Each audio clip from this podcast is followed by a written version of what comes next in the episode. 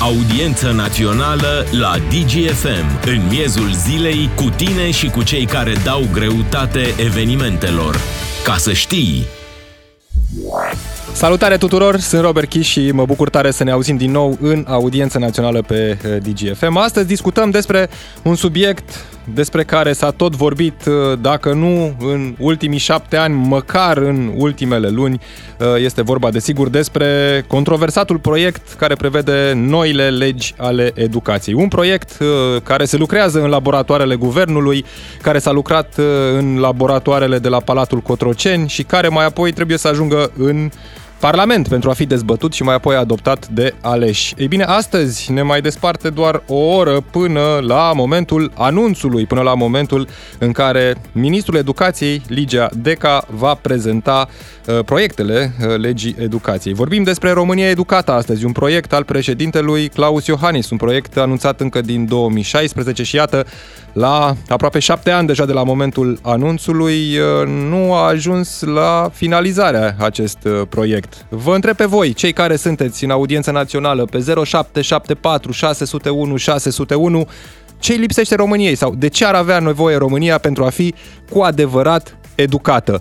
Astăzi vom vorbi și cu cei care se pricep mai bine, cei care au mai discutat din când în când atunci când au fost invitați la discuții cu guvernul despre aceste proiecte extrem de importante care aduc destul de multe schimbări atât în ceea ce privește examenul de evaluare națională cât și în privința examenului de bacalaureat și după jumătate de an de așteptare, aproape zece mii de amendamente, ministrul Educației scoate din sertar noile legi ale educației. Vin în contextul în care România e campioană în Uniunea Europeană la analfabetism funcțional, rata violenței școlare a crescut alarmant și încă avem enorm de multe situații în care elevii merg la toaletă în curte. Ei bine, am văzut odată cu apariția în spațiul public a discuțiilor despre siguranța în școli în cazul unui seism că a fost făcută și o listă cu unitățile de învățământ care s-ar prăbuși la un seism mai puternic, desigur, cosmetizată lista respectivă, pentru că sunt doar câteva zeci de astfel de unități de învățământ în condițiile în care, în realitate, cu siguranță, sunt sute de clădiri unde merg în fiecare zi copiii să învețe și, în caz de seism mai puternic, din nefericire, am vorbit de drame și tragedii, dar au scos o listă, cei de la guvern au spus că se vor ocupa prioritar de această problemă, de situația clădirilor cu risc seismic acolo unde învață elevii. De altfel, tot astăzi apare un raport interesant, este vorba despre raportul privind starea învățământului în perioada două mii douăzeci și unu două mii douăzeci și doi. Ei bine, rata de absolvire a gimnaziului a fost de doar șaizeci și șase la sută. Este cea mai mică rată din ultimii șaptesprezece ani. În același timp, șaptezeci și șapte la sută dintre absolvenții de liceu au luat bacalaureatul. Așadar, despre toate acestea și nu numai, vom vorbi astăzi cu voi și cu cei care se pricep. În a doua parte a emisiunii, ca de fiecare dată, aștept telefoanele voastre pe zero trei unu patru zero zero doi nouă doi nouă. Ne uităm foarte scurt peste ce prevede acest proiect, câteva dintre uh, modificările importante pe care astăzi le va propune ministrul Educației. Sigur, vorbim despre informații apărute în ultimele luni pe surse, pentru că abia astăzi va fi prezentat oficial proiectul, după dezbateri în coaliție, după nemulțumirea ale celor din P S D care au cerut să fie în primul rând scoasă acea prevedere referitor la salarizarea personalului din învățământ din proiectul legilor educației. Erau nemulțumiți pentru că era acolo o prevedere care spunea că cei din învățământ, grila de salarizare ar trebui să plece de la baza salariului mediu brut pe economie din anul bugetar încheiat. Așadar, din ce înțelegem, această precizare, acest articol a fost eliminat din proiectele pe care astăzi le va propune ministrul Educației Ligia Deca. Ei bine, printre propuneri, portofoliu educațional al elevului, un fel de C V cu note și rezultate la diferite activități extrașcolare. Acesta va conta pe uh, întregul parcurs uh, educațional și va fi luat în, uh, în seamă inclusiv uh, la uh, evaluările naționale. Clasele vor avea cel mult douăzeci și doi de elevi în ciclul primar, douăzeci și șase în ciclul gimnazial, desigur. Aici sunt și câteva întrebări, evident, care merită puse. Are România la dispoziție suficient de multe spații astfel încât clasele și elevii să poată învăța, iată, în condiții bune și un număr restrâns, așa cum prevede acest, acest proiect. Admiterea la liceu. Liceele cu cea mai mare concurență vor putea organiza, desigur, din anul două mii douăzeci și opt, atenție, vor putea organiza propriul concurs de admitere pentru până la nouăzeci la sută din locuri. A fost unul dintre punctele care a stârnit cele mai multe dezbateri în spațiul public, această prevedere potrivit căreia evaluarea națională va conta mai puțin și liceele vor putea organiza propriile concursuri, de altfel pot alege ce procent ocupă nota de la evaluarea națională în media de admitere la liceu. Mai sunt și alte prevederi referitoare la bacalaureat, unde apare o nouă probă de competențe complementare și alte două examene scrise la limbi străine. Toate vor fi date pe parcursul clasei a douăsprezecea și în sesiunea propriu-zisă de bacalaureat rămân trei probe scrise și proba de uh, română oral. Aceste lucruri sunt prevăzute în proiectele care urmează să fie prezentate astăzi. Modificările la bacalaureat vor avea loc din anul două mii douăzeci și șapte. Vă reamintesc întrebarea pentru voi de astăzi. De ce ar avea România nevoie pentru a fi cu adevărat educată? E întrebarea la care aștept răspunsurile voastre pe zero șapte șapte patru șase zero unu șase zero unu și mergem imediat să discutăm cu invitatul acestei ore despre aceste proiecte care urmează să fie prezentate astăzi de ministrul educației Ligia Deca. Mergem acum la Marius Ovidiu Nistor, cel care este președintele Federației Sindicatelor din Educație Spiru Haret. Bună ziua, domnule Nistor! Și mulțumesc Bună ziua. pentru că sunteți prezent în audiența națională pe D G F M. Mulțumesc pentru invitație. În primul rând aș vrea să vă întreb dacă federațiile sindicale, dacă cei care îi reprezintă pe dascăli au fost invitați, au fost consultați în legătură cu aceste proiecte care urmează să fie astăzi prezentate de ministrul educației.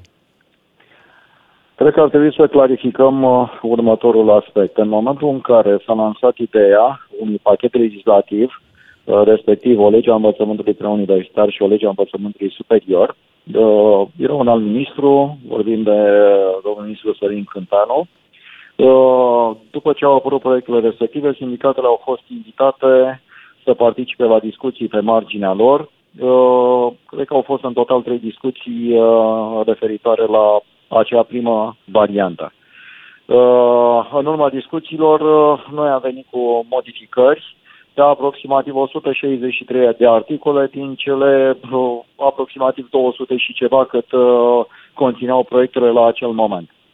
Ceea ce spune foarte mult uh, vis-a-vis de uh, modul în care a fost realizat uh, cel puțin uh, proiectul legii învățământului preuniversitar. Dacă ați putea să faceți, nu știu, un top așa din uh, aceste modificări despre care vorbiți că le-ați cerut în momentul în care ați văzut proiectele respective pe vremea vechiului ministru Sorin Câmpeanu, ce ați alege în primele, nu știu, trei, top trei modificări pe care le vedeți dumneavoastră în acest moment nocive la varianta, desigur, pe care o cunoaștem cel puțin la nivel de surse, dumneavoastră la nivel de discuții cu guvernul, pentru că încă nu avem varianta finală pe care urmează să o prezinte azi ministrul educației.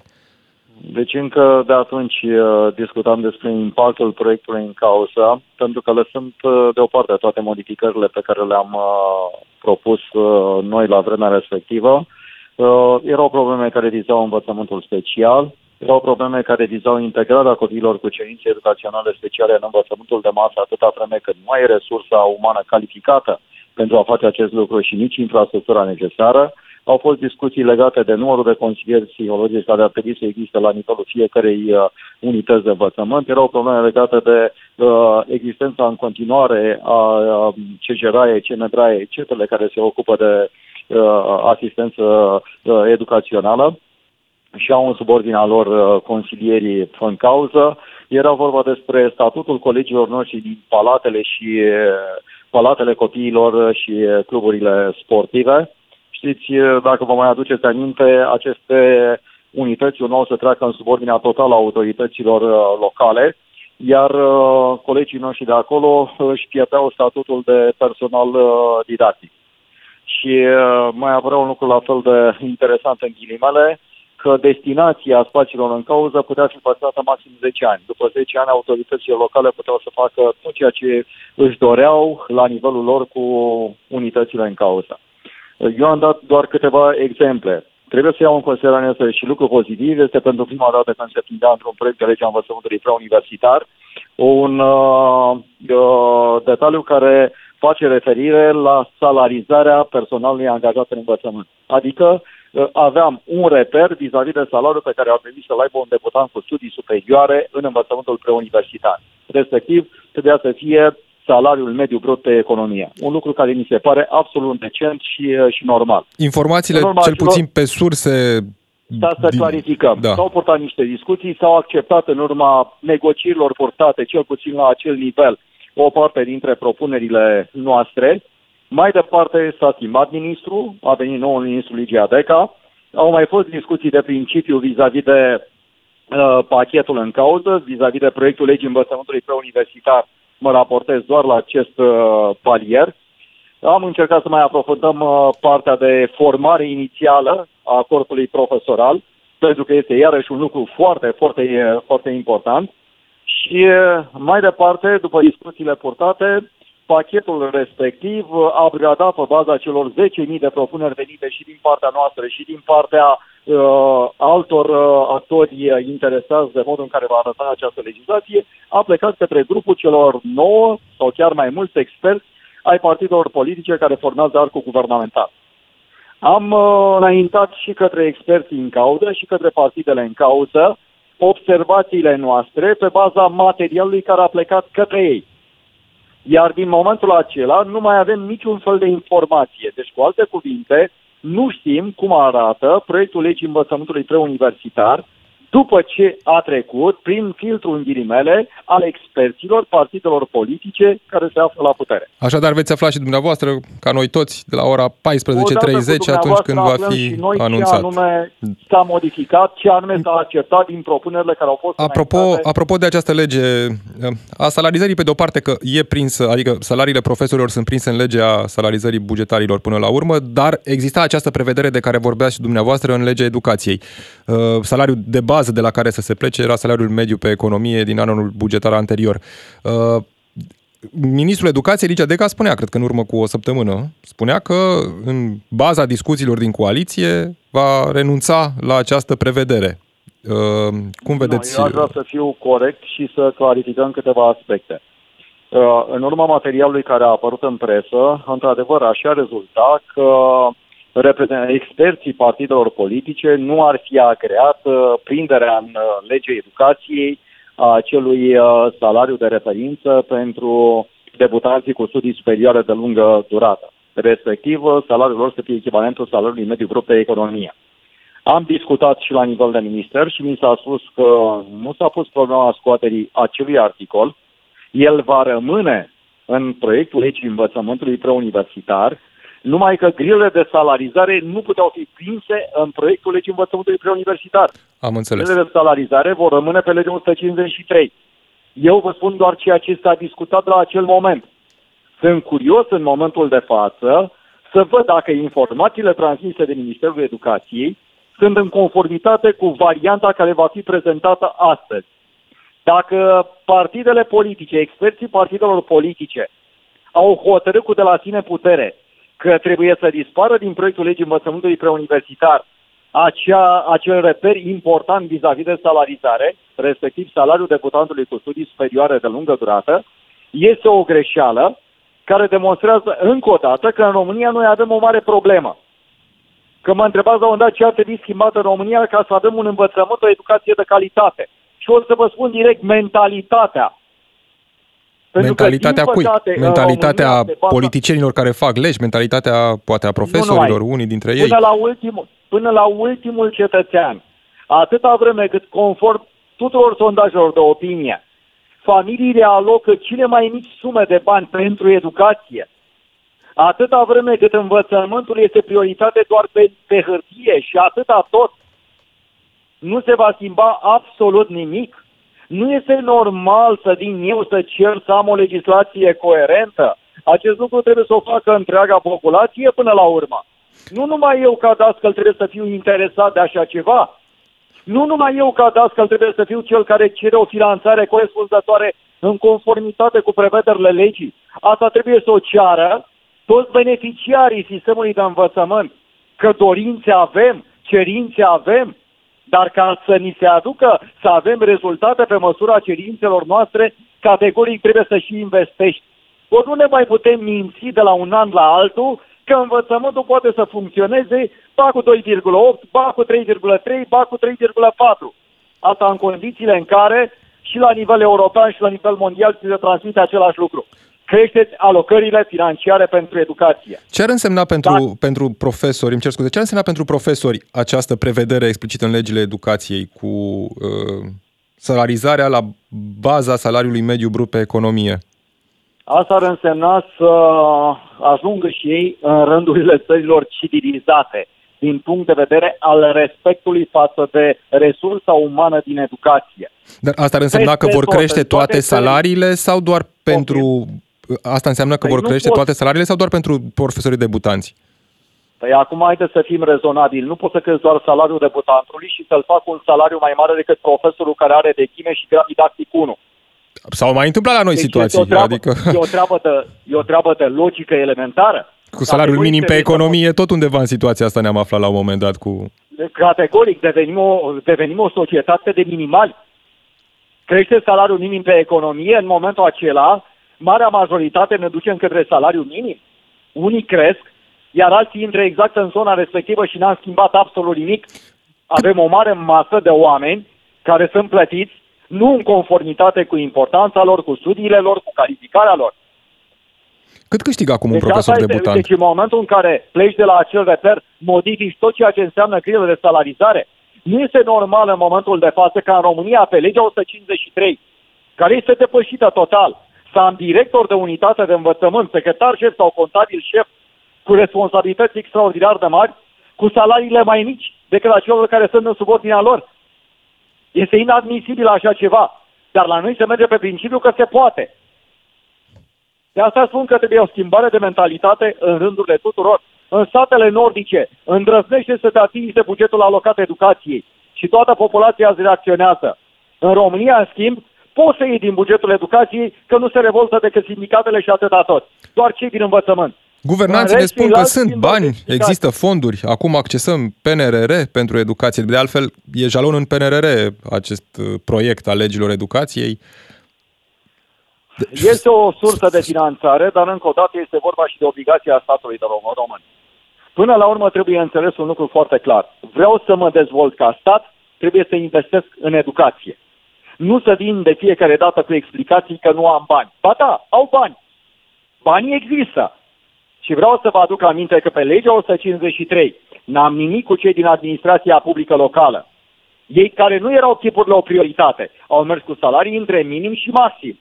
Și se spunea atunci, domne, vom da salariul maxim numai dacă vor exista banii necesari la nivelul autorităților locale. Rezultatul care a fost? S-au dus toți pe maxim, mergând pe principiul, da? Că nu contează că nu avem bani, dar odată ce ne-am stabilit salariul maxim, vor fi obligați să ne dea. Iar când vorbim de educație, schimbăm în totalitate strategia și spunem, domne, știți, sunteți importanți, într-adevăr ar trebui să fiți plătiți mai bine, dar nu are țara bani pentru voi. Logica aceasta nu este normală, nu este corectă. Și atunci nu trebuie să ne mirăm de rezultate. Avem criză de resursă umană. Nu mai avem tineri care să se orienteze către sistemul de învățământ. Degeaba vreau dacă nu am cu cine. Adică lipsa personalului, despre asta. În care voi constata că pe științele exacte și nu numai, nu voi avea oameni cu care să lucrez. Nu-i am, nu mai avem. Asta este realitatea și nu se face absolut nimic din punctul acesta de vedere. Opoziția vine și cu propuneri în contextul în care au apărut aceste informații pe surse momentan despre proiectul de legi și spune ce ar trebui să facă guvernul. Propunerile U S R, de exemplu, sunt materii mai puține, program școlar de la opt la șaptesprezece, desfințarea inspectoratelor, susținerea studenților prin microcredite și reformarea pregătirii profesorilor și regândirea sistemului de titularizare. Cum vedeți aceste propuneri generale mai degrabă? Deci sunt lucruri cu care putem fi de acord, lucruri cu care nu suntem de acord. Povestea aceasta că regândirea titularizării, că n-ar trebui să mai fie profesorii titulari, să mă ierte Dumnezeu, dar a existat o astfel de inițiativă să nu ai contract de muncă decât pe perioadă determinată de un an. Păi la un salariu mizerabil. Într-un sistem birocratizat și politizat, să vii să-mi spui că stau doar un an și după un an stai la mila unor șefi, asta înseamnă o demotivare și mai mare și o adâncire a crizei în care noi ne aflăm. Și este împotriva oricărei recomandări, mai ales la UNESCO, în care vorbesc de continuitatea la clasă, de cât de bine este pentru elevi să continue cu, ace- cu aceleași cadre didactice. Văd că nimeni nu s-a agitat să vorbească despre schimbarea sistemului de finanțare, să nu mai merge pe sistemul per capita, care și-a demonstrat limitele. Avem școli care sunt de prestigiu și care nu pot să-și asigure din finanțarea per capita una funcționare. Colegii naționale, centenare, cu rezultate. Deci este o finanțare care ar trebui să dispară sau trebuie înlocuit cu altceva. Probabil acest lucru, nu se va, acest lucru nu se va întâmpla odată cu aceste proiecte. Vă mulțumesc tare mult, domnule Nistor, pentru această discuție. A fost Marius Ovidiu Nistor de la Federația Sindicatelor din Educație Spiru Haret. În câteva clipe știri pe D G F M. Noi revenim cu mesajele voastre pe zero șapte șapte patru șase zero unu șase zero unu și la numărul de telefon zero trei unu patru zero zero doi nouă doi nouă cu discuțiile cu voi despre România educată, ce îi lipsește, ce ar trebui ca România să fie cu adevărat educată. Știri la D G F M. Audiență națională la D G F M, în miezul zilei, cu tine și cu cei care dau greutate evenimentelor. Ca să știi! Din nou în audiență națională, oameni buni, discutăm astăzi despre mult așteptatul proiect al legilor educației. Așteptarea a luat sfârșit. La ora paisprezece și treizeci, ministrul educației Ligia Deca prezintă proiectele. Iată, România educată ajunge în punctul în care se va trimite de la guvern un proiect către Parlament, care trebuie să treacă prin Parlament și mai apoi să devină lege. Sunt mai multe modificări despre care vom afla astăzi. Până acum majoritatea, sau despre majoritatea, am aflat mai degrabă pe surse. Întrebarea pentru voi în această oră era: de ce are nevoie România pentru a fi cu adevărat educată? Pe zero șapte șapte patru șase zero unu șase zero unu mesajele voastre și imediat luăm telefoane la zero trei unu patru zero zero doi nouă doi nouă. Ne-a scris cineva: bună ziua, din păcate pentru o Românie educată am avea nevoie de oameni competenți la conducerea acestei țări. Desigur, pentru că, până la urmă, de la conducerea țării, guvern, parlament, vin legile care ne guvernează pe noi. Altcineva ne spune că nu mai sunt învățători. Ne-a invadat internetul, ăsta este adevărul. Adică ne informăm, poate, sau internetul a devenit dascăl pentru copiii noștri. Bună ziua, din păcate, așa, conducători. Înainte să vorbim de o țară educată, trebuie educați profesorii, să nu mai ia bani de la părinți. Merg părinții cu pricul la profesorul X pentru că e mai bun dintre toți, ca să le ia copilul din toamnă la clasa zero. Ne scrie cineva, care ne prezintă și o situație. În comuna Matca urmează să fie demolată o școală și una dintre... și una intră în demolare în curând. Bine, până aici, nu este neapărat tema de azi, dar tot cu școala, tot de școală este legat. Ce facem cu profesorii care iau bani de la părinții copiilor care urmează să intre la clasa zero? Copilul meu a fost mutat de la o clasă la alta pentru că a venit alt părinte cu bani, pentru că preferă acel învățător. Acum al doilea copil care urmează să intre în clasa zero, dar deja unii părinți s-au dus cu bani la învățătorul pe care îl cred ei mai bun, ca să le ia copilul. Ce facem cu ăștia? Am scris ministrului educației, am sunat la inspectoratul județului, dar nimic.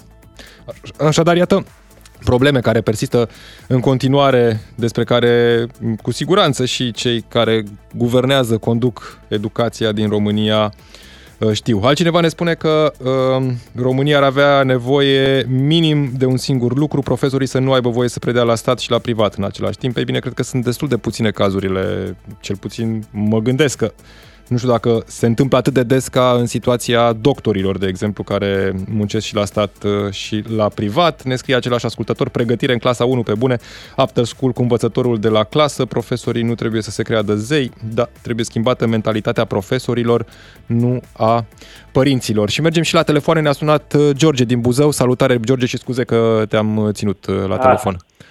Nu este, nu este nicio problemă, să trăiesc. Bună ziua și bună ziua și ascultătorilor D G F M. Cu Tariu George de la Buzău. Salutare, salutare.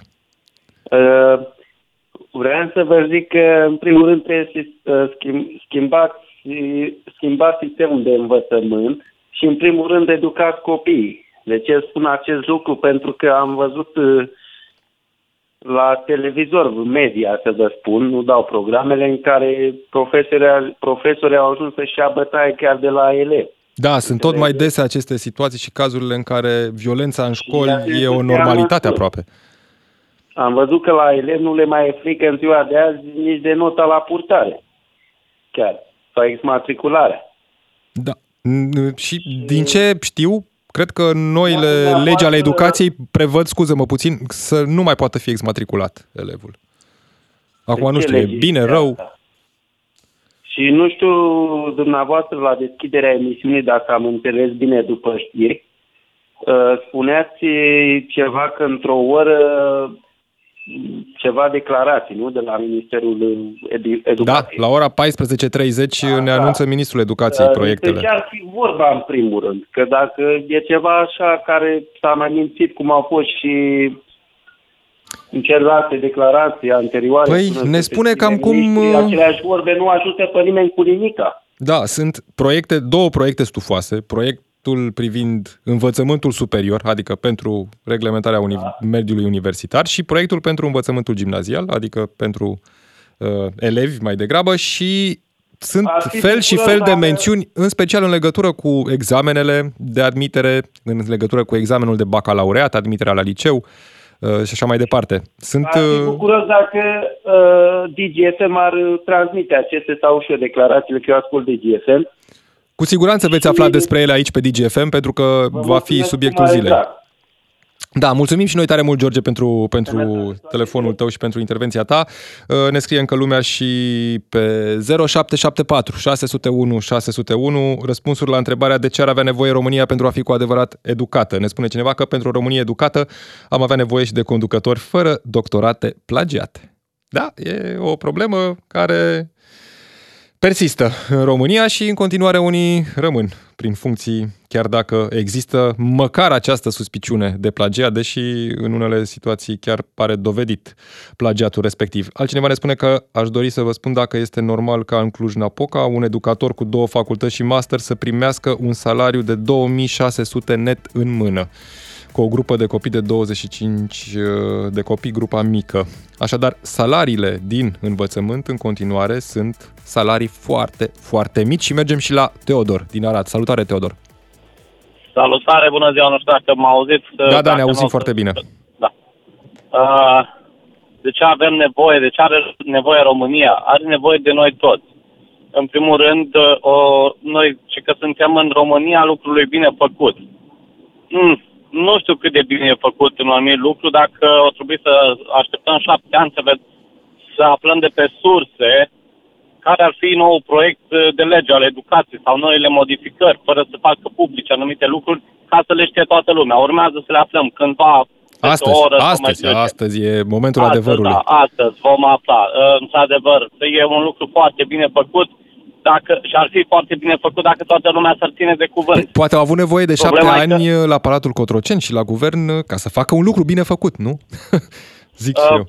Și o să vedem peste o oră cât de bine făcut este. Sau peste uh, un an, un doi, lucru trei, bine când... făcut. Autoritățile ar trebui să-și dea interesul mai mult pentru unitățile de învățământ. Vă dau un caz concret. De la școala unde învață fiica mea este clasa a doua. Numărul copiilor este destul de mare. Este o școală bună. Și uh, mă bucur că am putut să-mi duc copilul la școala respectivă. Problema este spațiu. Sunt mulți copii și au nevoie de spațiu. De ani de zile s-a aprobat un proiect de extindere cu containere. Și în afară de publicitate a primarului pe, pe internet, uh, care a fost acum în, primă, în iarnă, în ianuarie, acum a fost, și ne-a promis, deși trebuia deja să fi început elevii cursurile acolo, să nu mai fie cu program de după masa, răspunsul lui a fost în publicitatea făcută pe internet, dacă toată lumea se va ține de cuvânt, cel târziu, în luna martie, copiii vor învăța în aceste containere. Ei, nici de jumătate nu sunt montate containerele și peste două zile întâi martie. Știm cum e cu promisiunile primarilor. Dacă, dacă din septembrie s-ar începe cel puțin acolo, ca să nu mai fie copiii de după masa la școală. Să nu mai fie nevoit să schimbe programul, pentru că, pe urmă, e nevoie de o Românie educată, noi acasă, să ne ținem gura la ceea ce ne convine, nu ne convine de profesori sau de învățători, față de copiii noștri. Și avem de obiectat, obiectăm separat, nu în fața copiilor, pentru că din cauza asta se ajunge la violență și la lipsa respectului. Din moment ce acasă e lipsă de respect față de părinți, nu avem cum să pretindem să aibă respect față de un învățător sau un profesor. Foarte corect. Prima dată, hai să ne uităm în ogada noastră și apoi să le cerem profesorilor să fie ei altfel. Să nu fie bătaie de joc. Toată stima pentru școala unde e copilul meu, toată stima pentru învățătoarea la care este fetița mea și a alocat două ore pe săptămână pentru copii, o oră pentru cei care fac performanță la matematică, să poată să meargă la concursuri și o oră pe săptămână pentru copiii care au nevoie de ajutor să înțeleagă materia, se ducă la cât de cât mai aproape de cei care sunt mai, mai buni la matematică, de exemplu. Da, mulți... Lucru care puțin îl fac, e adevărat. Dar nu depinde doar de profesor, depinde și de mine ca părinte, cum îmi educ copilul. Absolut, pentru ca mai apoi copilul să fie și el dedicat orei la care participă și să fie înclinat cât mai mult către a învăța, nu către a fi poate chiar în ton cu alți colegi care simt ei că dacă deranjează ora și se comportă cum se comportă uneori elevii la clasă, au poate mai mult de câștigat din admirația colegilor decât dintr-o educație mai bună. Da, mulțumesc tare mult, Teodor, pentru telefonul tău. Până atunci, până la următorul telefon, mergem imediat la Dragoș din Madrid, dar mă uit repede și peste mesaje. Ne spune cineva: eu vreau să fiu mai realist, trist, dar adevărat. Țara te vea prost. Ești mai ușor de manipulat, cred că am spus tot. Acum nu știu dacă țara poate, există și un interes, nu, nu contest, în rândul politicienilor care se gândesc că așa pot obține poate mai ușor voturi. Acum nu știu dacă putem generaliza la nivel general țara, dascălii sau sistemul, dar cu siguranță există în rândul unora și o astfel de mentalitate. Altcineva ne spune același lucru, eu cred că este nevoie de conducători educați în primul rând. Totul pleacă de la lipsa de respect unii față de alții, ne scrie cineva. După atâția ani de democrație unde toată lumea a interpretat această libertate greșit, iată unde s-a ajuns. Toată lumea este setată să câștige bani în ziua de azi, nimeni nu dorește să mai facă nimic pro bono. Da, mi se pare corect dacă faci ceva să câștigi și bani. Problema e când mentalitatea asta cumva afectează poate actul educațional și aici mă refer poate la rețelele sociale, la înclinația unor tineri copii mai degrabă decât spre educație către rețelele sociale și tot felul de videoclipuri virale, de cum să fie mai viral și eventual poate uitându-se la unele modele care nu sunt deloc modele, în ghilimele modele din mediul online, consideră că așa este mai bine. Altcineva ne spune că sunt gata să pun pariu că toate modificările sunt de formă. Esența care a dus la dezastrul actual va rămâne aceeași: mentalitate, corupție, incompetență, abuzul psihic și chiar fizic asupra elevilor. Programa vor rămâne neschimbate. Mergem la Drago. Salutare, Drago! Dragoș, scuză-mă că ai stat și ai așteptat no, și bine ai revenit în audiența națională. O, o zi bună, îți doresc. România educată, nu știu. Educația în România am văzut că se cumpără. Educația referindu-mă la, la școli. Urât, foarte urât. Cunosc mulți oameni care sunt mai în vârstă și deja sunt ingineri acum, care știam că nu au niciun curs, dar acum sunt ingineri. Mă rog. În primul și primul rând, România, dar nu văd eu cum o să reușească să, să-și aducă toți oamenii de afară, care sunt foarte buni. Dacă ar avea un program, nu știu ce să zic, cu niște salarii mai construite, dacă ar veni atâtea specialiști care avem în, în străinătate, în toate țările europene, s-ar dezvolta. Și lipsa de educație, de exemplu, în școli, dacă ai ridicat, profesorul ridică o tonă la un copil, gata, sar părinții și toate astea. Nu este normal. Pentru că să Acum, desigur, ab, ab, un abuz, abuzul psihic al unor profesori nu este de tolerat, dar e o diferență foarte mare dintre a încerca să îți ții copiii la clasă într-o atmosferă da. didactică și alta este abuzul psihic, desigur. Da, sunt unii care, într-adevăr, trec peste mai sus. Dar la câte văd eu, că eu urmăresc foarte mulți în România și cu toată nevasta, soția mea îmi spune, deci că de ce te enervezi, că tu nu, nu, nu suferești acolo, da, mă, dar mă doare sufletul. Când văd atâta prostie, multă, multă, multă prostie și a zis cineva înainte, înaintea mea, statul vrea să te vadă prost. Mi se pare că are dreptate. Da, mulțumesc tare mult, Dragoș. Sper că în Madrid, în Spania, e altfel, poate, nu? Mă gândesc, ne tot comparăm cu alte țări din Uniunea Europeană și din Occident până la urmă, dar cred că Ar trebui să ne uităm poate mai mult și la noi în ogradă. Mergem repede și la Nicu din Brăila. Salutare, Nicu! Salutare! Uh, părerea mea, deci ar avea nevoie sistemul de educație din România, în primul și în primul rând să fie curățat de cele două mari categorii de căpușe care există în sistem și din cauza cărora profesorii buni, profesorii cu vocație, profesorii care ar putea să facă școala cu adevărat atractivă pentru copii, nu lăsați pe margine. E vorba de cei care dau școci și credeți-mă că nu vorbesc din povești sau din uh, idei culese de pe social media, ci din fapte reale. Am primit și astăzi multe mesaje de la ascultători. Da. Și în al doilea rând de către profesorii care ar fi trebuit de mult să iasă la pensie, dar rămân în sistem pentru că nu știu să facă altceva. Și din această cauză profesori buni, repet, profesori cu vocație care, care ar putea să, să facă învățământul altfel, nu au, au loc. Mai concret, nu există locuri titularizabile pentru profesori buni, pentru că sunt aceste două categorii de, de profesori care, unii dintre ei poate că au fost buni, dar a venit vârsta la care ar trebui să părăsească sistemul și nu vor, iar alții intră în sistem cu note de trei, patru, dar care peste noapte, după examen și după o șpagă consistentă, se transformă în notă de trecere. Da. Și vă spun, repet, vă spun lucrul ăsta din date concrete. Soția mea este profesoară de zece ani, sunt profesor de limba engleză foarte, foarte apreciat în toate școlile în care a lucrat, dar nu este încă titulară în sistem pentru că refuză, și o admir pentru lucrul ăsta și sunt de acord cu ea, refuză sub orice formă să dea șpagă pentru a obține un, un post de titular. Deci de cât timp durează această situație cu soția dumneavoastră? De zece ani. De zece ani nu reușește da. să obțină un post da, da. de titular. Da, vedeți că... Da. Săptămâna trecută cred că discutam despre cum sunt unele posturi blocate pentru că unii au plecat în alte funcții și au rămas posturi blocate. Pe la Sibiu, plus, postul plus președintelui. Corect, plus acest aspect al posturilor blocate de către oameni care se detașează în altă parte sau care pur și simplu își au uh, uh, un soi de concedii fără plată, pleacă, lucrează în alte țări, dar postul rămâne blocat, pentru că așa este legea învățământului în forma actuală. Da, mulțumesc, mulțumesc tare mult, Nicu.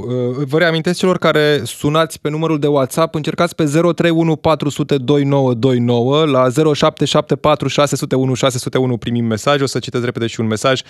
Pentru România Educată avem nevoie ca cei de la guvern să fie ei primii educați. Ba chiar să facă ore la program prelungit, poate așa s-ar educa și restul României. Daniel din Timișoara, salutare, Daniel!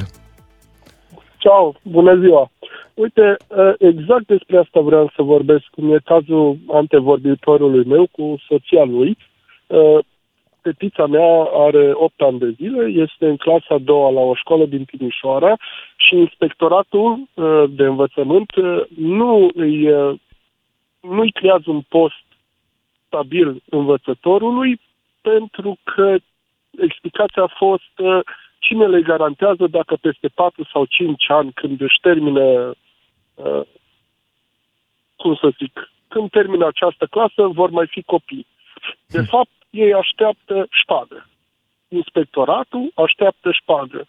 Ce se mai discutau uh, și, îl, cum să zic, o admir pe soția domnului de dinaintea mea, pentru că pe unele învățătoare le obligă la favoruri sexuale ca să le creeze, uh, din ce am auzit, ca să le creeze aceste posturi permanente. Foarte grav, foarte grav dacă se întâmplă acest lucru și, evident, noi de fiecare dată când auzim astfel de situații îndemnăm pe toți cei implicați sau care se află într-o astfel de situație să sesizeze autoritățile, pentru că e mai mult decât condamnabil și chiar e penal.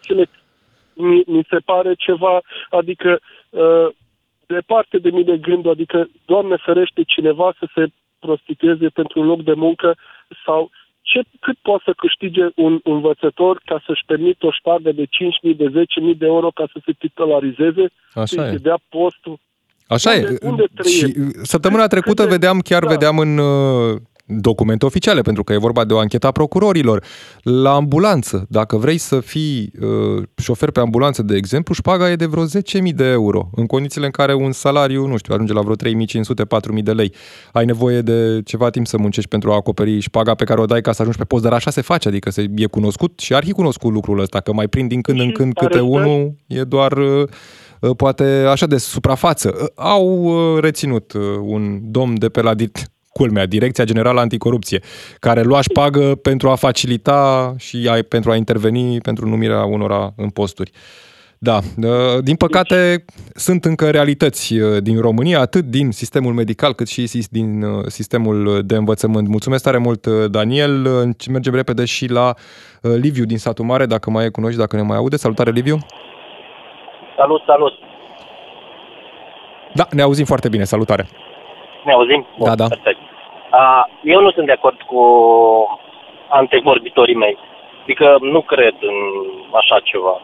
Nu lucrez în învățământ, dar soția mea lucrează, părinții mei au fost profesori, cunosc oarecum sistemul. Legat de posturile titularizabile sau posturile viabile, este destul de simplu. Dacă un post nu este viabil cinci ani de zile, nu se dă titularizabil.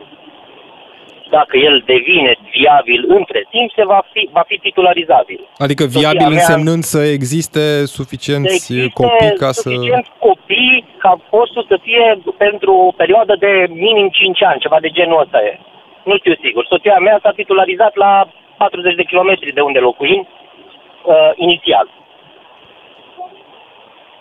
Deci, uh, a, și cât a durat procesul? Adică de la momentul în procesul. care a fost profesor sau învățător uh, suplinitor până la momentul titularizării? O jumătate de an, ceva de genul. Ah, deci destul de repede. Ulterior, postul, postul a devenit viabil, da. Fără să dăm nici măcar cinci bani șpagă. Nu am dat la nimeni nicio șpagă.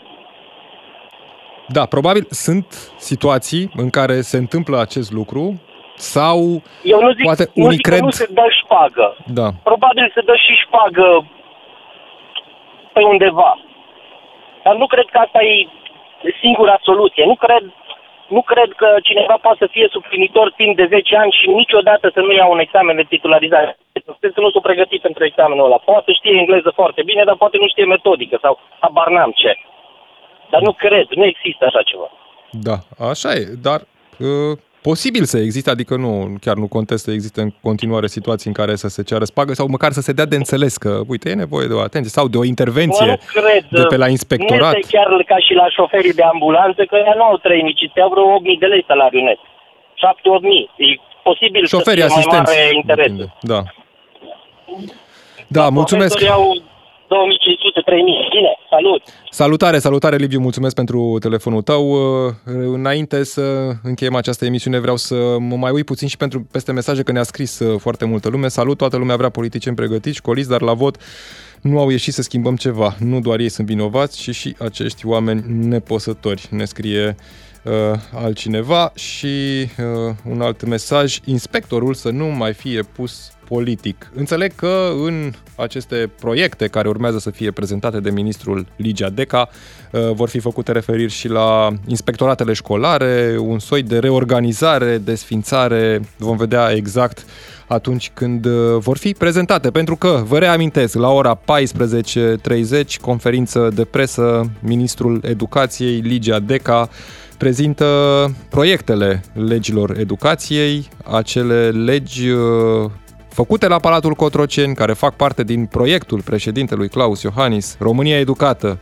După șapte ani ajung, iată, să fie prezentate public de ministru, să devină un proiect de lege trimis de guvern în Parlament și vom vedea noi când vor fi legi și în cele din urmă își vor pune amprenta asupra educației din România.